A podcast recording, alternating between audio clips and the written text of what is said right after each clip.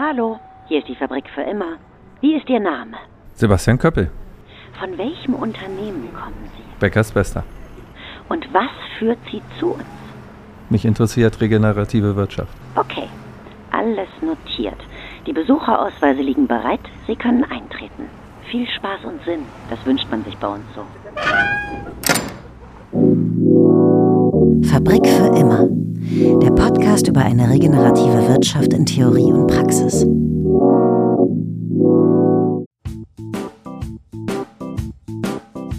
Ja, hi und herzlich willkommen im Konferenzraum der Fabrik für immer zur inzwischen 115. Lerneinheit zum Thema regenerative und nachhaltige Wirtschaft.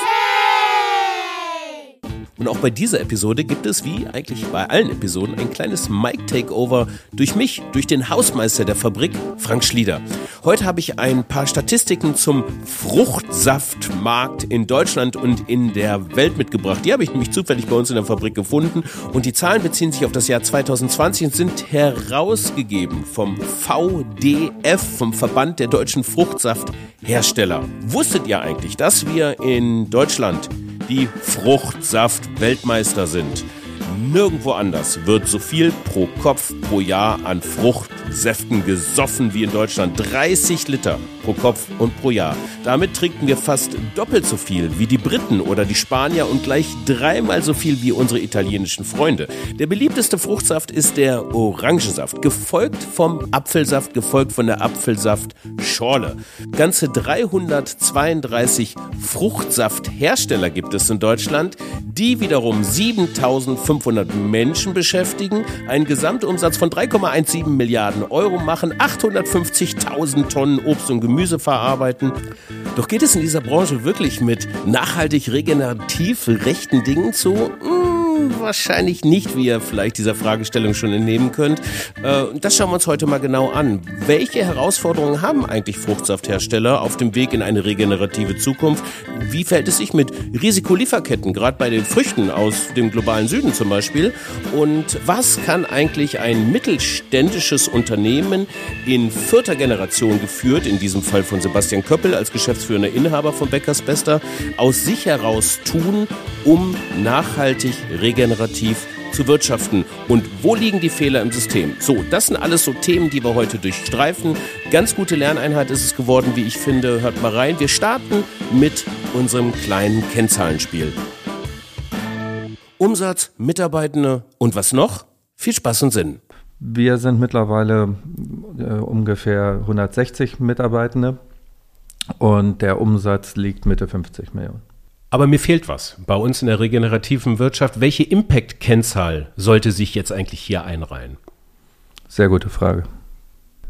An meinem Zögern merkst du schon, dass ich kein Mensch der Kennzahlen bin. Mir ist schon der Umsatz unwichtig. Also da hätte ich eben schon fast gesagt, schon der interessiert mich nicht. Also natürlich müssen wir Sachen äh, messen, aber gerade Zusammenhänge in komplexen Systemen sind teilweise in Zahlen sehr, sehr schwer zu deuten. Das bedeutet, ähm, was sollte denn für dich äh, in einer Unternehmensvorstellung auf jeden Fall über Beckers Bester drinstehen?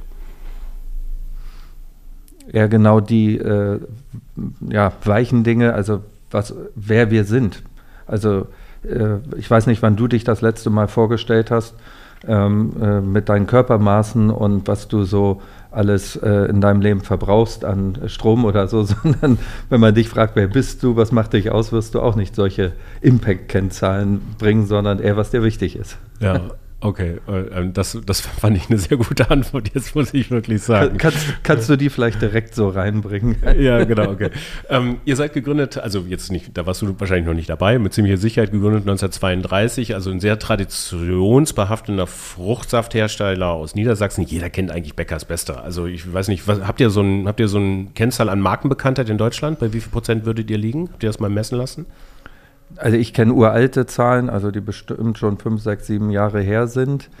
In der nördlichen Hälfte Deutschlands bis ungefähr ja auf die äh, Höhe dann so äh, Köln, Frankfurt. Ähm, da haben wir wirklich lange Zeit äh, eine Bekanntheit äh, schon auf Höhe von den Fernsehmarken, sage ich mal. Also man spricht dann ja unter anderem von der gestützten Markenbekanntheit, also wenn man den Namen mal nennt und da kennen uns über kannten uns bei den letzten Zahlen, die ich äh, kenne, über 90 Prozent.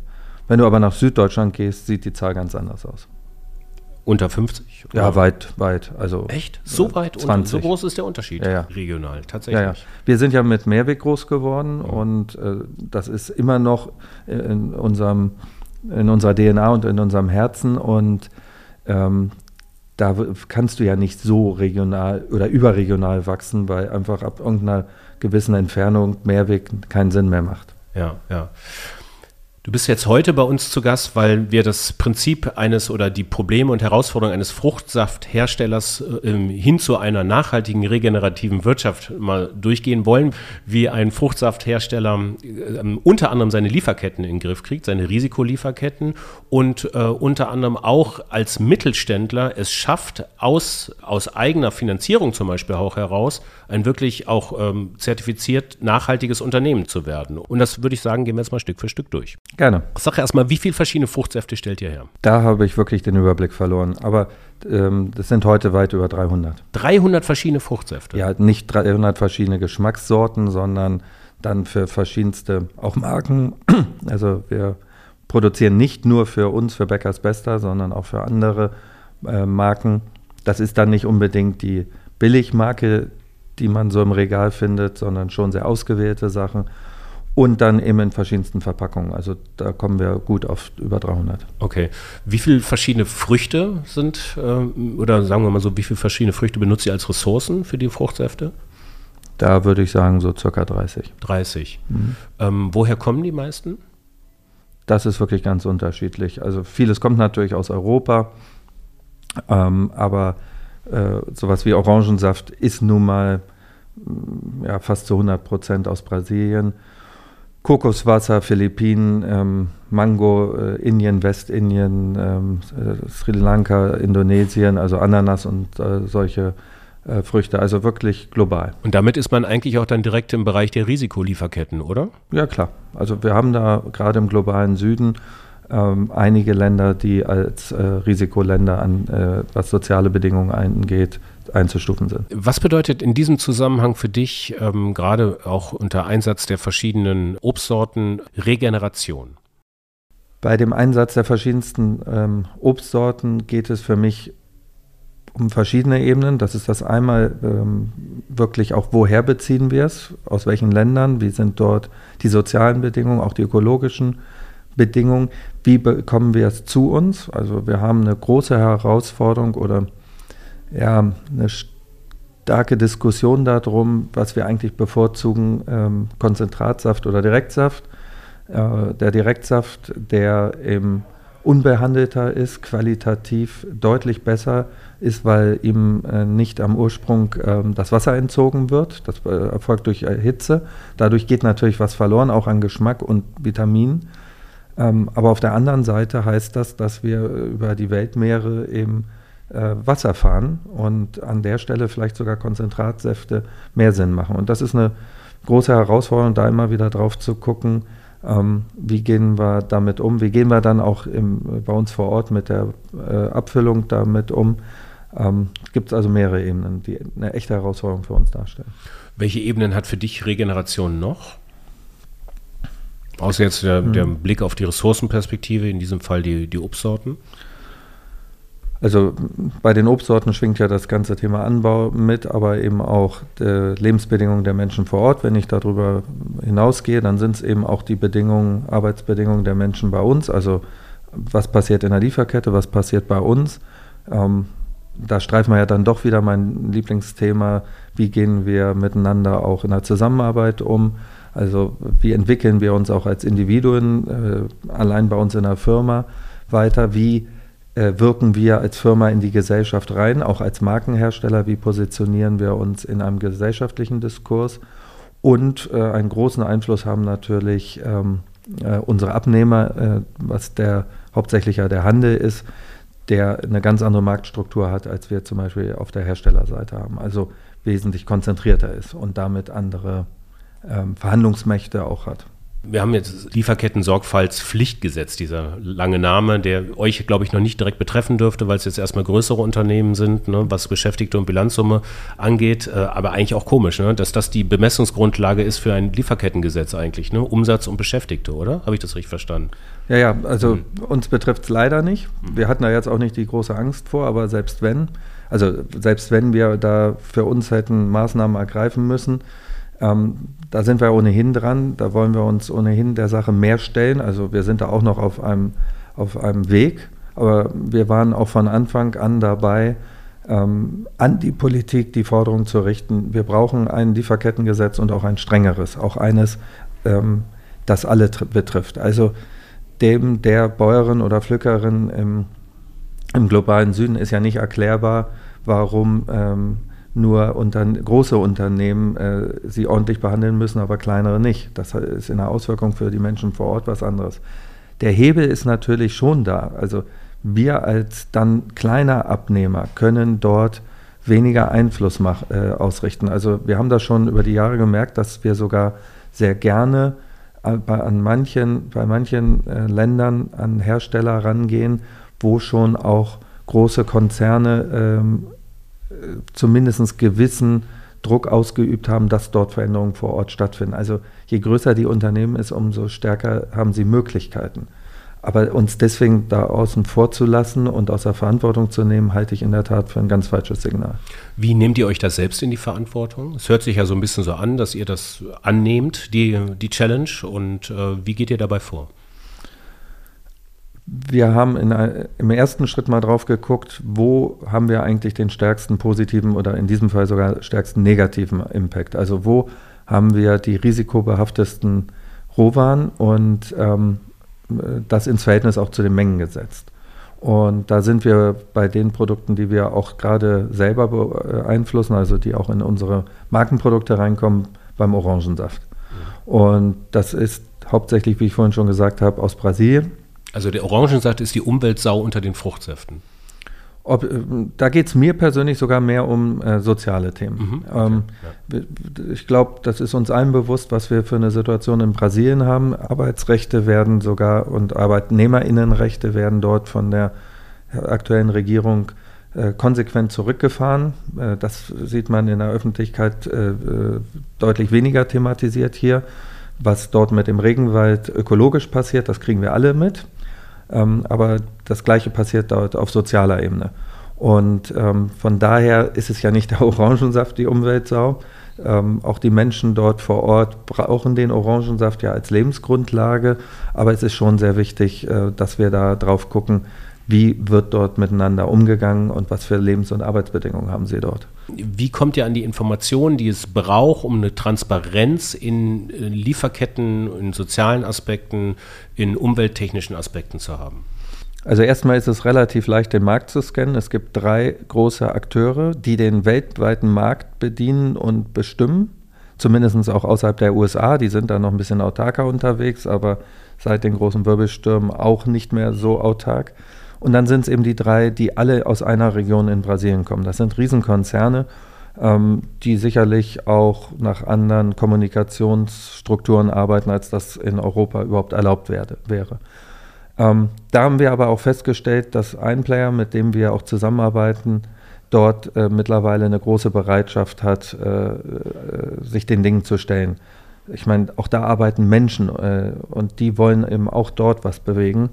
Und da sind wir schon in einen tollen Dialog gekommen. Aber dafür sind wir viel zu klein, um da wirklich was zu bewegen. Also es ist schon schwer, überhaupt Bio-Orangensaft äh, zu entwickeln, äh, weil es da einfach die wirtschaftlichen Anreize gar nicht so gibt. Die verdienen genug, weil sie den Markt ja auch so durchaus gestalten können. Die, die sind noch nicht mal an großem Mengenwachstum interessiert, weil sie festgestellt haben, dass ein gewisses Preisniveau für sie viel interessanter ist alle jetzt, nicht äh, das bezogen auf diesen einen Partner.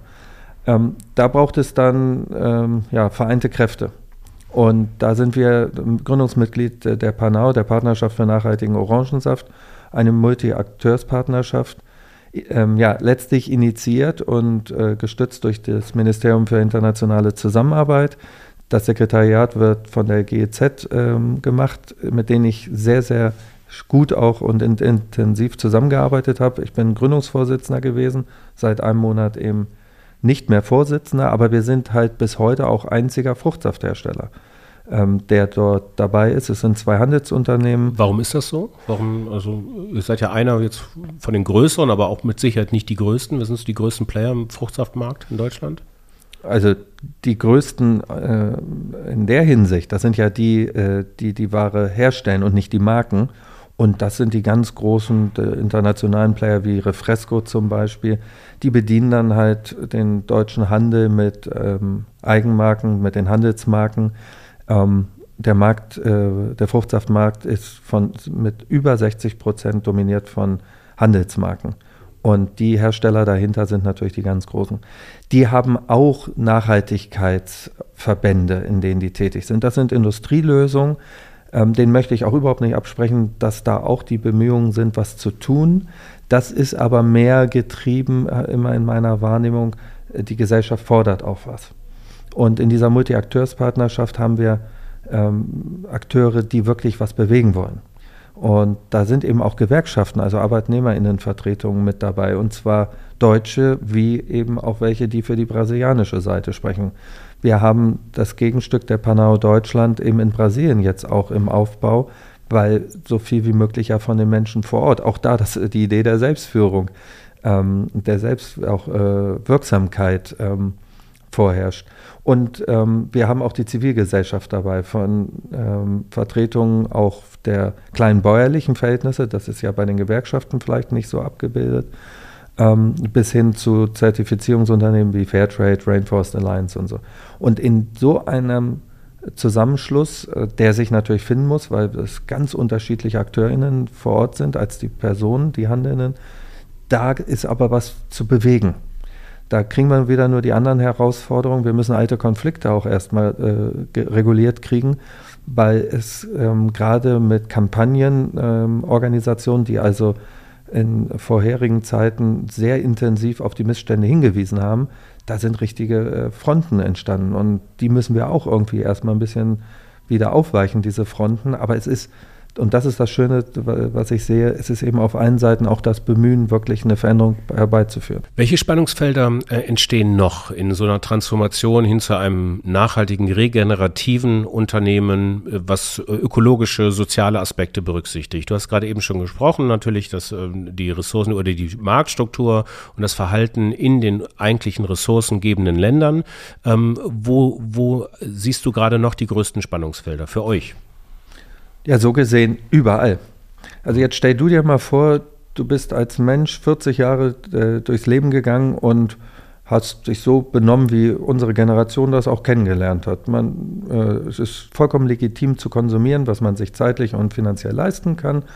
In der Welt rumzureisen, äh, haben wir ja alle nicht hinterfragt. Also die meisten von uns zumindest nicht. Und Jetzt erkennst du für dich, bei mir war so ein ausschlagendes Moment übrigens auch ähm, äh, die Abholzung in Brasilien vor zwei Jahren, als das so durch die Presse ging, dass ich dachte, das kann doch nicht wahr sein, was da kaputt gemacht wird für unseren Konsum. Ähm, und wenn du für dich als Mensch sowas wahrnimmst und dich ähm, in deiner Grundhaltung änderst, dann ist fast jede deiner Entscheidungen danach zu hinterfragen. Welche Klamotten trage ich? Ähm, wie gebe ich mich im Freundeskreis? Wie, wie mache ich Urlaub? Ähm, aber du bist ja eingebettet in ein festes Muster, hast äh, Familie, hast einen Freundeskreis, hast eigene Konsummuster etc. Ähm, bis hin zu einem Job. Jetzt müsstest du also auf einmal alles hinterfragen. Und so ist das eben in einer Firma äh, auch, weil die ist so gesehen ja auch nichts anderes als ein Organismus, äh, der vielleicht noch komplexer ist als ein einzelnes Wesen. Und ähm, so haben wir dann auf allen Ebenen die Herausforderung, dass die einzelnen Menschen, die geprägt sind, teilweise 20, 30 Jahre in einem Industriebetrieb zu arbeiten, auf einmal überhaupt die Chance kriegen müssen, ihr Denken zu verändern. Ne? Nur weil da jetzt vielleicht auch nur ein Chef da oben auf einmal so eine verrückte Idee hat, das hat ja nichts mit deren Realität erstmal zu tun und mit deren persönlichen Entwicklung. Und das Gleiche gilt für unsere Verbraucher und Konsumentinnen. Ne, das äh, Gleiche gilt auch für den Handel. Ähm, äh, wir haben äh, auch bei dir im Podcast ja schon über faire Telefonie oder sonst was gehört. Also nachher ist ja jede einzelne Entscheidung auf einmal eine, wo du denkst, oh, kann ich das noch so machen? Aber das ist weder einem Mensch noch einer Organisation letztlich auch realistisch zumutbar, von heute auf morgen alles zu hinterfragen. Da, da landest du nachher in einer Schizophrenie, äh, wenn ich es mal überspitzt sage, ähm, weil du ja gar keinen Halt mehr hast. Also alles zu verändern im gleichen Moment geht gar nicht. Das ist aber, wenn wir mal kritisch auf uns selber als VerbraucherInnen selber gucken, das, was wir eigentlich verlangen. Ne, sonst ist ein Unternehmen ja gleich und ein Mensch ja auch gleich unglaubwürdig. Ja, du bist so ein Öko, aber fährst dann doch noch mal mit dem Auto bei Regenwetter deine Kinder zur Schule oder so. Wir haben den Zuliefermarkt quasi schon gehabt, den Beschaffungsmarkt. Was ist eigentlich mit, dem, mit den Absatzmärkten? Was ist eigentlich mit dem Handel? Wie, inwieweit gibt euch der Handel die Möglichkeit, ähm, überhaupt ähm, eine Transformation zum Guten, in Anführungszeichen, hin anzuschieben? Das, da habe ich eine sehr, ja, auch ambivalente Sicht drauf. Ähm, es gibt einerseits große äh, Bereitschaft beim Handel oder großes Wohlwollen, ähm, dass da was passiert. Ähm, da ist schon die Frage, wer ist eigentlich der Handel? Also wenn wir die klassischen Supermärkte schon nehmen, äh, die bekannten äh, Marken, ähm, da gibt es Zentralen, da gibt es eine Deutschlandzentrale, dann gibt es in der Regel sechs, sieben Regionen, die Zentralen haben und dann gibt es eben die Supermärkte vor Ort, die oft ja von äh, selbstständigen HändlerInnen äh, auch geführt werden. Und ähm, Letztere zum Beispiel haben mittlerweile an vielen Stellen eine große Bereitschaft und auch äh, ähm, selber Begeisterung, ihre Märkte selber auch nachhaltig aufzubauen etc. Ähm, äh, sie sind aber alle eingebettet in ein Wirtschaftssystem. Und das wird in die Zentralen rein noch viel extremer. Da hast du Einkäuferinnen sitzen, die eben auch gewisse arbeitsrechtlich, also Arbeitsverträge haben, Vergütungsmodelle, ähm, aber auch die Handelshäuser in Summe sind ja in einem äh, brutalen äh, Wettbewerb. Du meinst, welche Vergütungsmodelle sind das? Das sind Prämienmodelle, die vermehrte Prämienzahlungen zulassen, wenn man günstiger einkauft zum Beispiel. Genau, also es ist ein übliches Konzept, dass ähm, der Handel auch dafür, dass sie unsere Produkte handeln, auch Konditionen haben möchte. Also natürlich nutzen die ihre Marktmacht aus, um äh, Preise zu verhandeln und die auch jedes Jahr äh, die Konditionen zu verbessern. Ähm, aber wenn ich sage, das nutzen die aus, dann meine ich das gar nicht so vorwurfsvoll. Das ist für uns natürlich in dem Moment alles unheimlich ärgerlich und nervig. Ähm, aber auch das müssen wir in einem größeren System sehen. Die äh, Händler, die da heute agieren, die sind wenig äh, herstellerfreundlich, das äh, in ihrem Verhalten. In ihrem Verhalten. Die Menschen selber in ihrer Haltung du, sicherlich nicht. Aber ähm, wir erziehen uns das System ja selber dahin. Die ganz großen, ähm, erfolgreichen Händler, wie übrigens auch Hersteller, das sind nun mal ähm, die, die diesen, diese Auslese der, der letzten Jahrzehnte äh, überlebt haben. Die haben wir uns selber geschaffen. Da, äh, wer zu weich verhandelt, äh, ähm, der überlebt im Markt auch nicht. Ähm, das heißt, dass der Markt als solches, in diesem Fall der Handel, aber auch mitverantwortlich ist für eine langsamere Transformation hin zum Guten? Kann man das so sagen? Der Handel genauso wie alle anderen Akteure. Also äh, und äh, letztlich sind es wir als VerbraucherInnen. Da ist nur die Frage, was können wir wirklich äh, selber verändern? Also da kommen wir an die Grenzen. Nehmen wir die, Net äh, die Plattformökonomie. Wenn ich einen Amazon sehe, der hat erstmal in gewisser Weise ein überlegenes Geschäftsmodell. Ähm, da wäre es wirklich äh, vermessen, moralisch von allen VerbraucherInnen zu verlangen, bestellt nicht bei solchen. Da brauchen wir Regulierung ab, ab einer gewissen äh, Situation, weil sie eine, sonst eine Marktmacht aufbauen, die letztlich nachher auch korrumpiert. Ähm, äh, aber auf dem Weg dahin entscheidet sich halt, willst du in Schönheit sterben oder irgendwie überleben? Also wir müssen selber als, ähm, also wir selber als Fruchtsafthersteller im System die Regeln des Systems mitspielen und dann vielleicht auf gesellschaftlicher als auf politischer äh, Bühne, letztlich auch in Podcasts wie hier, ähm, auch dazu äh, aufrufen und daran mitwirken, dass wir aber am System mal was ändern. Lass mal zu Namen kommen. Gibt es denn da Handelspartner, die sich besonders als besonders nachhaltig und wenig nachhaltig hervortun? ähm. Also äh, da kannst du aber auch durch die Bank weg äh, die äh, großen Häuser nehmen. Sie alle haben unterschiedliche Herausforderungen. Sie sind sehr engagiert bei den äh, bei, äh, in Sachen Nachhaltigkeit, was ihre eigenen Handelsmarken angeht. da denken sie natürlich sehr äh, marktgetrieben. Was anderes bleibt ihnen nicht übrig, sonst werden sie am Markt nicht überleben. Das heißt, in allen Nachhaltigkeitsprojekten, in denen wir sitzen, wo der Handel mit am Tisch sitzt, da gucken die immer nur auf ihre Eigenmarke. Ähm, äh, da wird es schon schwer, ähm, Vorteile in Zentralgesprächen wegen nachhaltigerer Aufstellung zu haben. Die gibt es schon, aber letztlich ist es das harte Business. Und ob die Farben dann nachher rot-weiß, blau-gelb ähm, äh, sind oder welche Couleur es da noch gibt, es sei denn, du handelst äh, eben auch mit Unternehmen, die das explizit in ihrer DNA von Anfang an drin haben. Aber das sind dann so kleinere Ketten. Denk an Teegut oder äh, noch extremer Alnatura ähm, die haben natürlich eine andere Ausrichtung. Und da gibt es auch noch verschiedene. Ich habe jetzt mal zwei genannt, ähm, die da ein bisschen anders aufgestellt sind. Aber auch die können die, das Marktsystem oder die Regeln des Systems äh, versuchen, innerhalb des Systems ein bisschen zu dehnen und zu nutzen. Aber das äh, grundsätzliche System, dass wir auf Wachstum angelegt sind in unserem Wirtschaftssystem, das können die äh, auch nicht aushebeln. Das heißt, im Grunde genommen sind jede Player in, innerhalb eines Systems in sich kongruent im Handeln und sie sind aber auch gefangen in, der, in einer Transformationsbereitschaft. Wo, von wo muss denn eigentlich dann ein Impuls kommen? Ja, gute Frage. Wenn ich mal auf ein kleineres System wie zum Beispiel eine Organisation gucke, da kann ich natürlich, und das ist bei uns ja auch der Fall, sehr viel in der Selbstverantwortung, in der Selbstorganisation, Selbstführung machen. Und da wäre es, alle Akteurinnen an einen Tisch, einen gemeinsame Willensbildung, äh, die dann natürlich sehr kontrovers wird, weil alle unterschiedliche Interessen haben, ähm, daran zu arbeiten.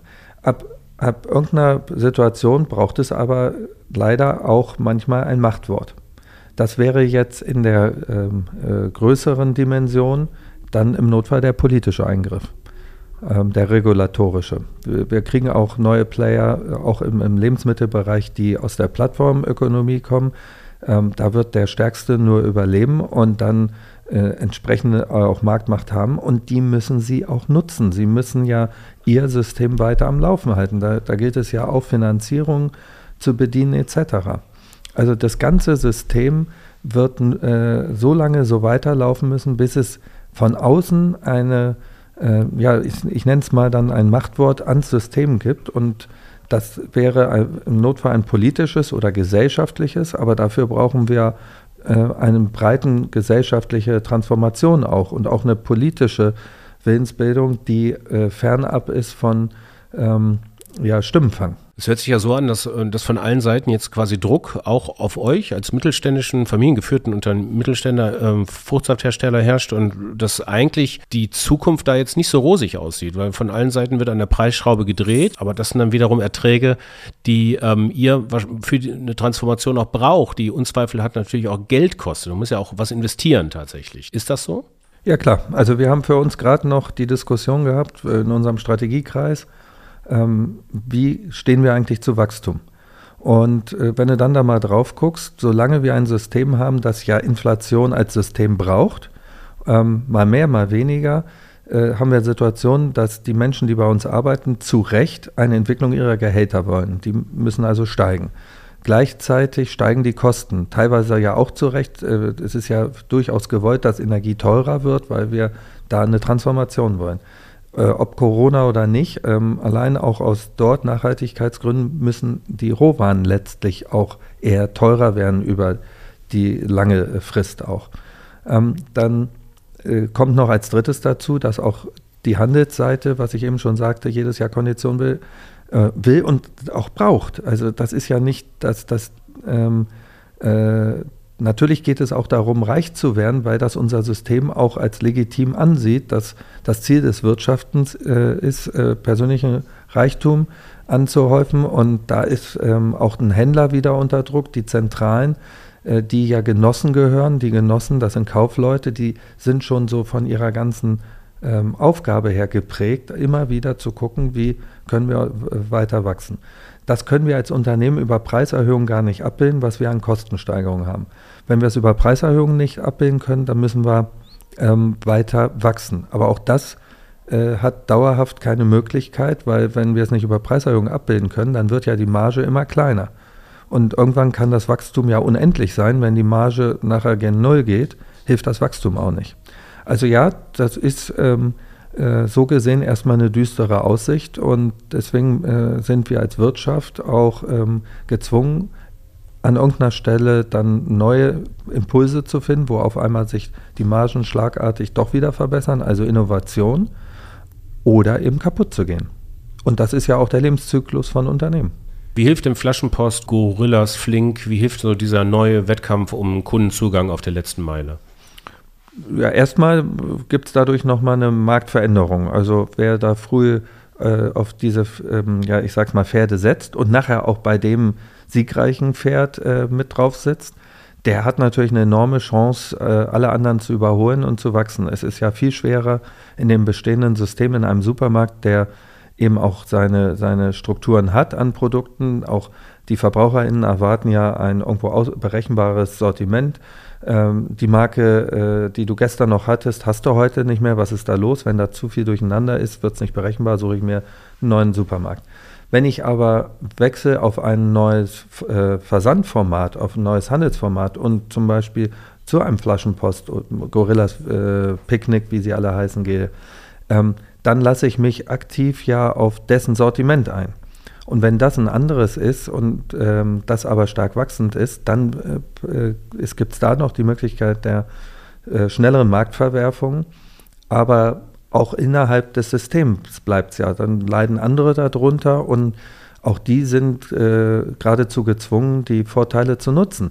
De, äh, diese Unternehmen sind alle ja auch eben nicht gebootstrapped, das heißt, die, die arbeiten ja mit externer Finanzierung. Da sind auch wieder ähm, Renditeerwartungen, die nicht zu knapp sind und dementsprechend müssen die auch sehen, wo, wo sie das Geld erwirtschaften, während sie ja gleichzeitig auch enorm investieren müssen.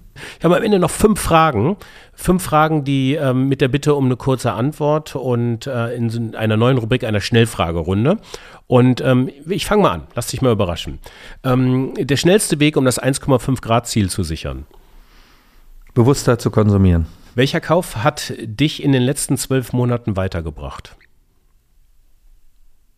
Privat war es wahrscheinlich unser Lastenfahrrad. Auf welches Produkt, was du jetzt nutzt, würdest du am ehesten verzichten?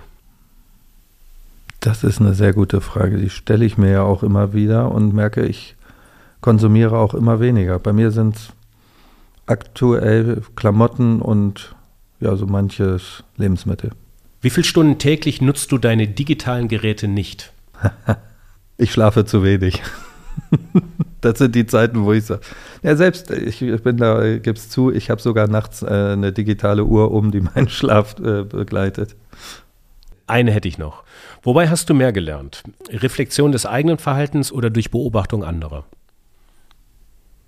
Tolle Frage. Da ich äh, momentan ein paar Ausbildungen nebenbei mache, um Veränderung überhaupt zu verstehen und gestalten zu können, ist es die Mischung aus Wissen und Reflexion dann des eigenen Verhaltens.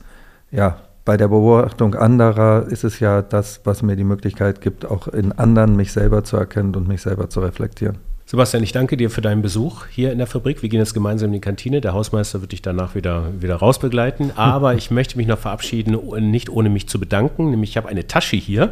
Warte mal, ich muss mal kurz aufstehen und die holen.